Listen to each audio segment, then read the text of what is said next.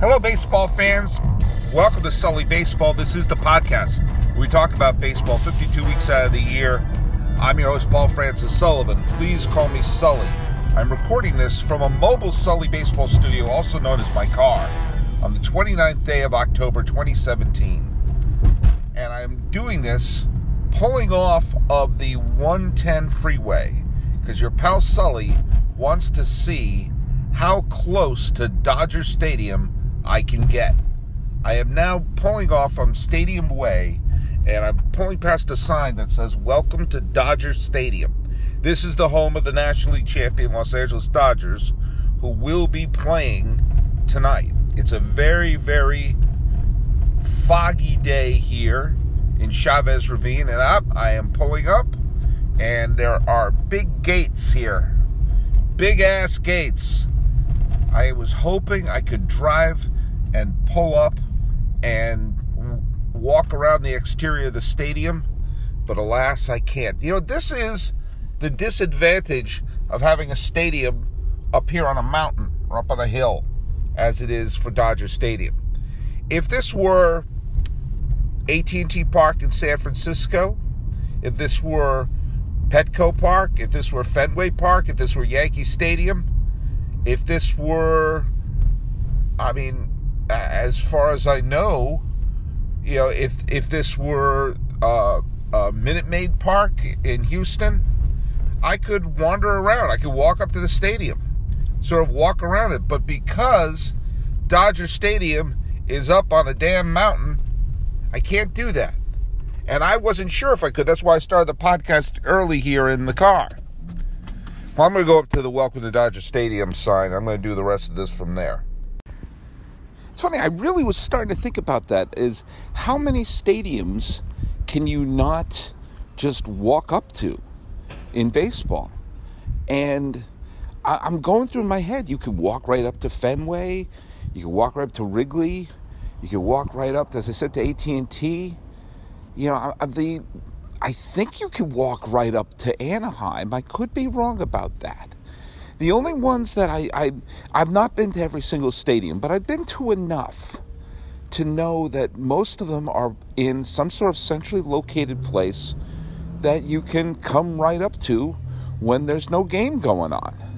Now, I'm not 100% sure about Kansas City. I've been to a game at Kansas City, but I've never been to the park when there's no game being played. You think about stadiums that exist basically in the middle of a parking lot.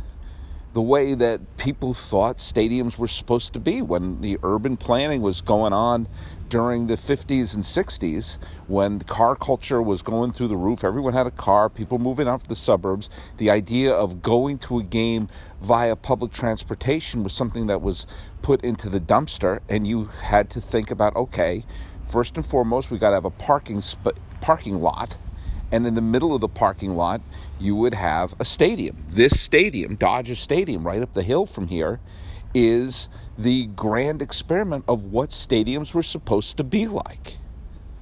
It's one of the oldest stadiums, and one of the reasons why I hope they never tear it down because baseball stadiums should reflect the history of the game as well. It's one of the reasons why I wished one of the cookie cutter stadiums would be kept. I would have preferred the stadium in St. Louis, the old Busch Stadium, the circular Busch Stadium. I wish they'd kept that. But like most stadiums, you can come right up to.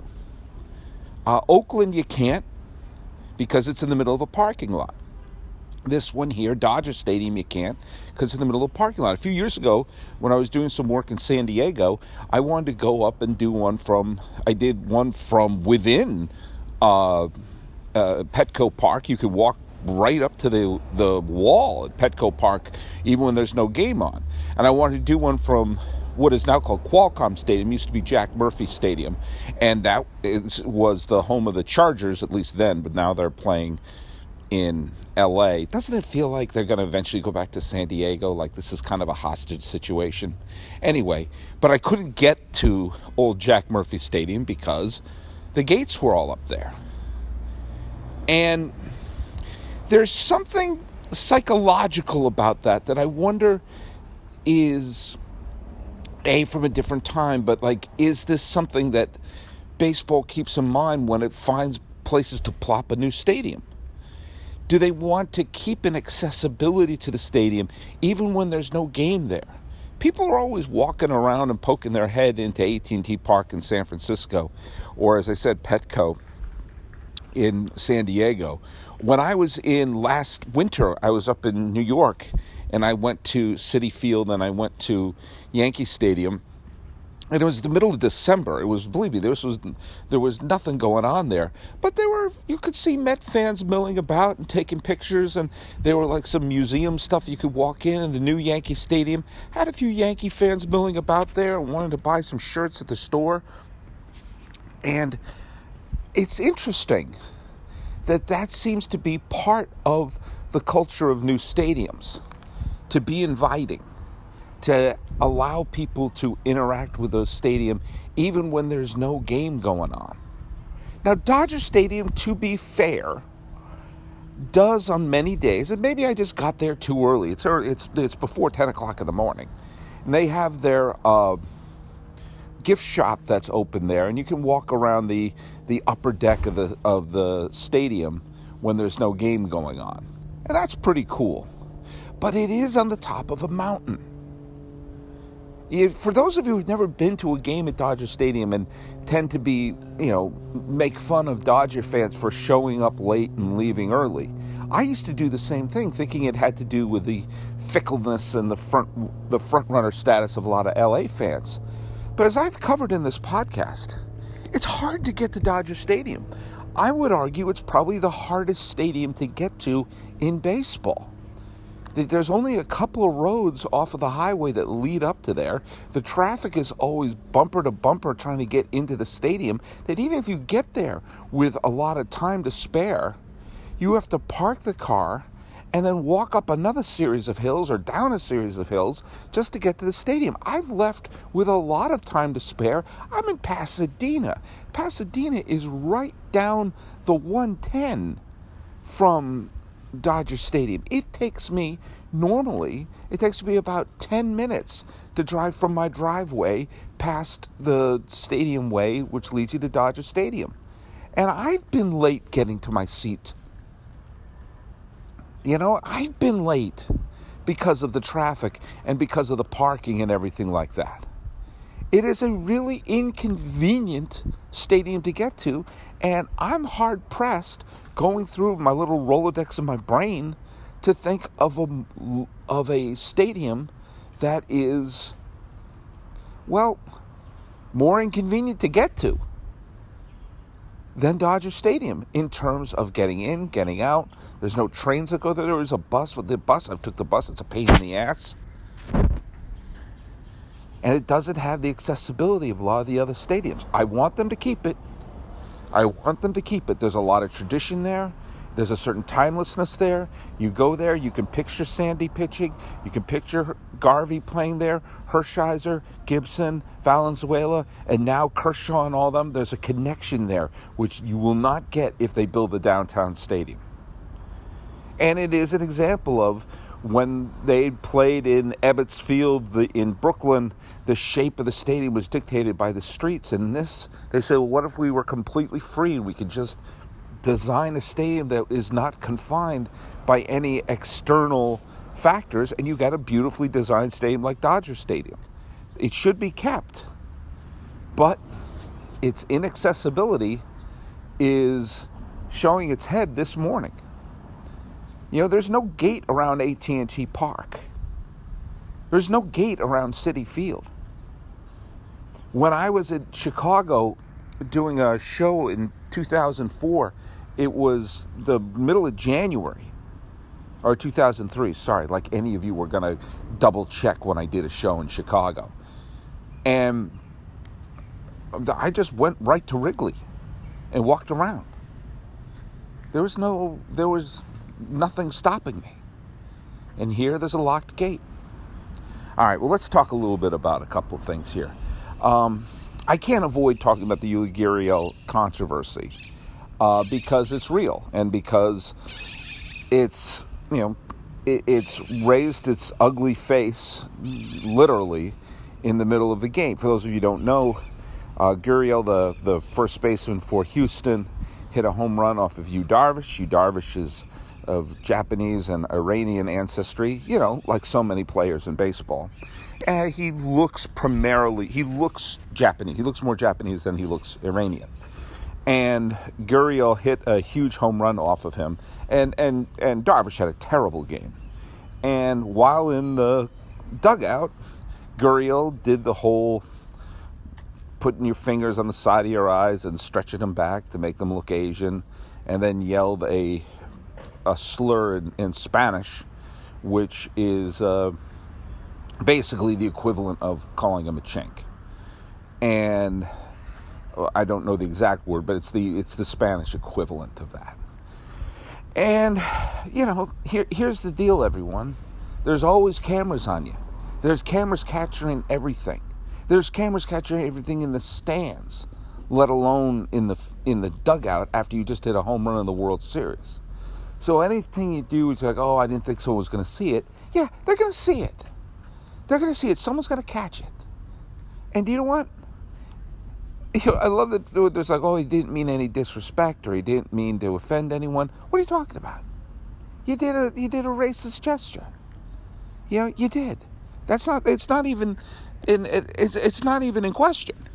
You did, and that sucks. And he's being suspended now. I'm going to be a little bit on, a little sympathetic for Rob Manfred here. There are some people who are really um, dogpiling on Rob Manfred that his suspension was for five games of the regular season rather than games in the World Series. Now, here's where I think, and, and I do get that there are some people. Well, why are you why aren't you suspending him in the World Series instead of in the in the regular season? That would have more teeth. That would show more. That would show you know a, a little stronger on the commissioner's side. I get that. Now, the one thing I think is kind of bullish is when a little little bit of bullshit is when the the rationale is well, it would be too punitive if you did in the World Series but so we'll do it in the regular season. That's like saying we're we're we're going to come down on this, but not too hard. I thought that was kind of that was kind of some weak sauce. But I will say this. Rob Manfred is the commissioner of baseball as hired by the owners. He is not the dictator of baseball. And you know and I know that the Players Association, the union, whenever there is a suspension of any kind, the player has the right, a collectively bargained for right, to appeal. And if Gurriel decided to appeal the suspension, then he would be allowed to play until the appeal is heard. And that was in game three of the World Series. And setting up the arbitration for an appeal is not something you can do the next day. So you would have had him playing games four and five of the World Series, which could have been the last two games of the season. So essentially, probably the earliest this could happen is before game seven of the World Series. And at that point, A, the World Series could be over, and B, uh, this is not what baseball wants to be dealing with. Well, before the Game 7 of the World Series, let's get the ruling on the racist gesture made by Gurriel before game during Game Three of the World Series. Because of the appeal process, the appeal probably would not have been heard until after the World Series anyway. Now, you may not like the appeal process, and you may have, you know, thoughts about the issues of a suspension, but it's there. And you don't want to set a precedent of you get this suspension and you can't appeal it because that's the sort of thing, whether or not you believe he should be suspended or not, and I do, but I also believe that when you have a bargain for and a negotiated uh, structure that allows for appealing of suspensions, you can't drop that arbitrarily because then you got to start to say, okay, what are the situations where they don't have the right to appeal? And that has to be collectively bargained for as well. So, Manfred doing the suspension in the regular season may be too light a penance for some of you. And I get that. And you could say, hey, PEDs, you could have the suspension in the playoffs, but not in the, you know, you've seen players who have been suspended through the postseason, like Melky Cabrera a few years ago. Um, but to be fair, Cabrera had the chance to come back, and the Giants chose not to put him on the team. That was more of a team decision than a league suspension. But look it, it's a tough thing. It's a hard thing to, to work around, especially a commissioner who doesn't want to start an open war with the Players Association. And this way, there is a suspension, but you avoid having the big mess that's here. There's there's a much easier way to avoid this mess. Don't do racist stuff. It's not that hard. And you can taunt a pitcher if you want. Say, "Hey, I hit your weak ass fastball." You call you you call yourself an ace? I just hit the shit out of that ball. There's all sorts of things you can do that don't involve race that you can do to taunt another player who you just took downtown. It's not that hard. Ask yourself, is the thing I'm doing based entirely on his his appearance, his ethnicity, his race, whatever? If not, find another thing. Just do that. I do it all the time. I find reasons to mock people that have nothing to do with who their parents are or the shapes of their eyes. It's easy to do.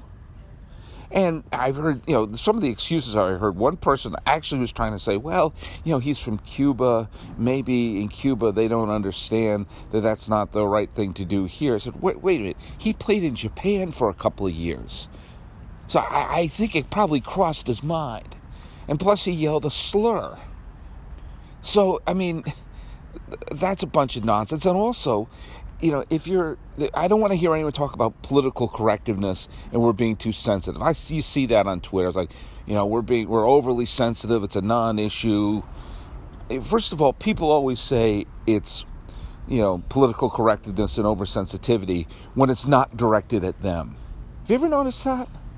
Well, it's, it's basically like, hey, it's not directed at me, so I'm not offended.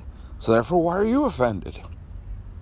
I, I it's become one of those kind of arguments and one of those points in an argument when people start saying one of two things that I completely just sort of zone out and say, do you know what? I'm not listening to this person's argument because they've got nothing. They're just flailing around like a like a moron. It's when people start to do the whole "in my day, things were better." Uh, whenever people go to in my day, I zone out because everyone thinks their day was the best. And so I just basically think this is just confirmation bias and I'm not listening. And then when people complain about political correctness, which is, I guess, a subset of in my day, I also zone out. Because it's basically saying, hey, in my day, I used to say really insensitive and sometimes racist, sexist, homophobic, whatever it is things and nobody seemed to care. And now they seem to, people seem to care. They're too sensitive now. No, I think everyone always cared. It's just they didn't have a voice to speak up and say, "Hey, that's uh, that's shitty. Don't say that. Don't do that." You know, oh, we used to make jokes like that all the time in the locker room, and no one seemed to mind. Yeah, they did. People minded. People minded. They just didn't say anything. Now people are saying things and you're now mad that you can't say all this crappy things. I'm, I'm sure I've said many things that are politically incorrect that if I look back, I go, man, that's a shitty thing to do. That's a shitty thing to say. Let's improve. Let's be better. When people complain about political correctiveness, what they're basically saying is, man, I wish I could say shitty things with impunity, and I can't, and that makes me sad. Wah. Well, get over it. Get over it. Or maybe we'll make this compromise. If you're going to do it, don't do it when there's cameras and millions of people watching you. Is that so hard to do? Well, there's a certain amount of poetic justice that happened, which was Gurriel was not suspended. Oh, there's a truck starting up right nearby me. Gurriel was not suspended, but he had a terrible game. So Dodger fans should be happy because there were some Dodger fans I know who were upset that, oh, wait, He's going to be suspended, but he still gets to play in the World Series and he's been hitting the snot out of the ball. Well, guess what? He went oh over 3 with a strikeout and grounded into a double play. So there you go. There's a little bit of justice. He wasn't suspended, but he hurt the Astros' chance of winning. Yesterday was one of those games, 6 to 2 was the final, that when people glance at it, it's going to be another one of those games that when people glance at it, they won't realize what a tight game it was. But man, you had a point where you had a pitcher throwing a no hitter into the sixth inning, dealing. And the other pitcher, you could argue, was more dominant, as Charlie Morton retired 14 batters in a row at one point. And remember earlier this year, Rich Hill threw a nine inning no hitter, and but it was no score at the end of nine. So he came out in the tenth and let up a home run and lost the game. I was reminded of that yesterday with Wood throwing a no hitter into the sixth inning, and with two outs in the sixth inning, he let up a home run to Springer to make it one nothing. Oh, birds flying past me. I'm not even going to edit that out. And Morton, who was a huge question mark before Game Seven of the ALCS between the Yankees and the Astros, dominated the Yankees in his five innings there, and pitched like an absolute ace into the seventh inning of last night's game. It was a one to one game going into the ninth. And then it happened. Giles. Now, I'm not going to blame Hinch for going to Giles, even though he's been not good at all this postseason. But there comes a point you say, hey, look it. We got to see if we can rely on this guy. And it's a 1 1 game, ninth inning. He is nominally one of my best relievers. Let's see if he can get us through the ninth inning here. Now, he still had, um, you know, several other pitchers, including, oh, who the hell was the pitcher he brought? I think Will, not Will Harris. Who? man, do I have to go um, Musgrove? Thank you. Now he couldn't use Peacock, he knew that, but Musgrove he knew was available. Is Luke Gregerson hurt? Because he hasn't pitched this whole World Series yet. I, you know, Francisco uh, uh, Liriano is available. Not sure you're going to bring him in there. I said, all right, here's my nominal closer. Let's see what we got. From the first batter, you could tell he had nothing, and I was like, I was saying to the TV, and this is I was I'm rooting for the Dodgers because I want this to come back here um, I was saying, take him out now. He doesn't have it. He doesn't have it. And his relief performance was grotesque. He didn't retire a batter. You might as well have not have brought him in. He couldn't give you one third of an inning. And put Musgrove in a terrible situation. You know, 1 1 game became 2 1, became 3 1, became 6 1. And final was 6 2. You know, Alex Bregman had an amazing game defensively. No one's going to remember that. No one's going to remember Charlie Morton's great game. Charlie Morton basically basically pitched the Astros to a point where they should be one win away from winning the World Series. Instead, Giles came in and imploded. And there comes a point where you've seen this happen, where relief pitchers who have been reliable during the regular season are in a terrible slump in the postseason and you just can't turn to them.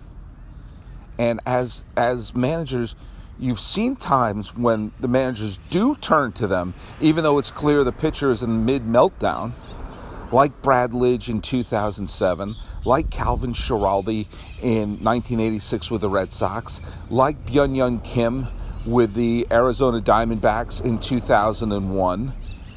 Um, like Jose Valverde in uh, 2012 with the Tigers, like Brad Lidge again in 2009 with the Phillies. In the case of Lidge in 2009, Byung Young Kim in 2001, Valverde in 2011, in each one of those cases, the teams eventually mothballed their closer.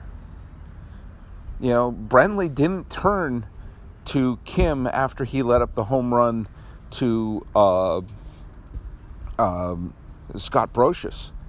You know, he went to when now game six of that World Series was a blowout, but in game seven, he would rather turn to Randy Johnson on no day's rest than to Kim. You saw that when the Dodge, when the, the Phillies were in the World Series in 2009, they tried to use everyone but Brad Lidge in closer situations, and it still came back to bite him in the ass. And I remember one of the things that was said when the Tigers won the pennant in 2012 is they were in the World Series and nobody knew who the closer was. Eventually they were using Phil Coke, but sometimes that happens. Sometimes you got to say, look at whatever's happening, he's in a funk. Even his best moment, his six out save against the Red Sox to clinch the division series at Fenway Park, included letting up an inside the park home run to Rafael Devers. You know, there's a reason why Hinch let McCullers finish out the uh, the game uh, seven of the ALCS against the Yankees. There's a reason that he leaned on Brad Peacock in game three of the World Series. Because Giles doesn't have it. And he gave him an audition saying, okay, get us through this inning and, and put us in that position. And it was a catastrophe. And at this point, there's only there's a minimum of two and a maximum of three games left. And the Astros have a ton of pitchers in their bullpen who they're just going to have to turn to other than Giles. You can't. Giles has to be a mop-up man at this point.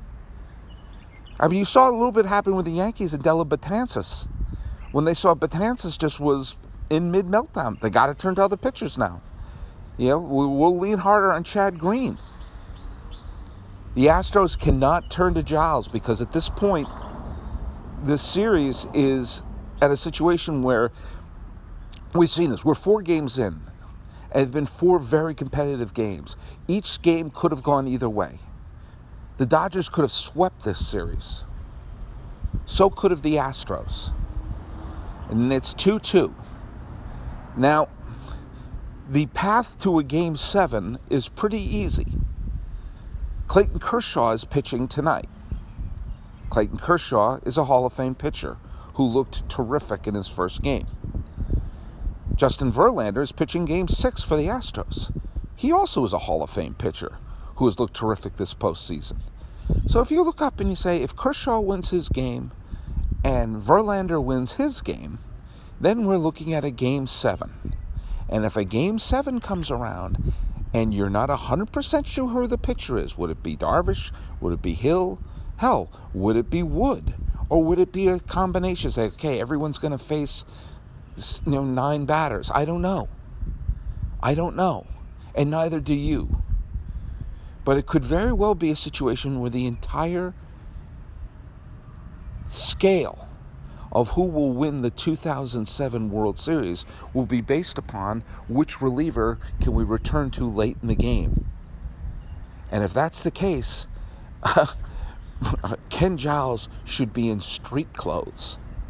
He should be in a suit and tie sitting next to George H.W. Bush and having him grab uh, uh, grab Ken Giles's ass from his seat. Look it. I'm rooting for the Dodgers, but I have no ill will against the Astros. What I really would love to see is a Game Seven, and it sure as hell looks like it's we're going to get one. As I said, all need all we need is for Kershaw to win his game and Verlander to win his game, and everyone's wish of a Game Seven between two hundred win teams will be come to fruition. We haven't had a deciding game between two 100 win teams in a postseason series since Game 5 of the 1977 American League Championship Series between the Royals and the Yankees. That's the last time that's happened. I don't know when the last time it's happened in the World Series. Do you know why? I'm standing outside a parking lot right now. So, simple. Aces win their games, and we have a full pitching staff of one versus a full pitching staff of two in a game seven. And if that's the case, unless you want to see a bunch of Astros watch, walk dejectedly off the field, keep Ken Giles out of the game. Well, I'm going to watch this game tonight. Looking forward to it. And then up the hill from where I'm looking at right now, there'll be a game on Halloween. Won't that be cool? So go to sullybaseball.com, like me on Facebook, subscribe on iTunes, SoundCloud, YouTube, Twitter, Stitcher, Instagram. I'm everywhere. The music is by Ted Thacker and Patrick Kaliski. standing outside a locked gate that leads to Dodger Stadium. This is the Sully Baseball Podcast for the 29th day of October 2017. I'm your host, Paul Francis Sullivan. Please call me Sully.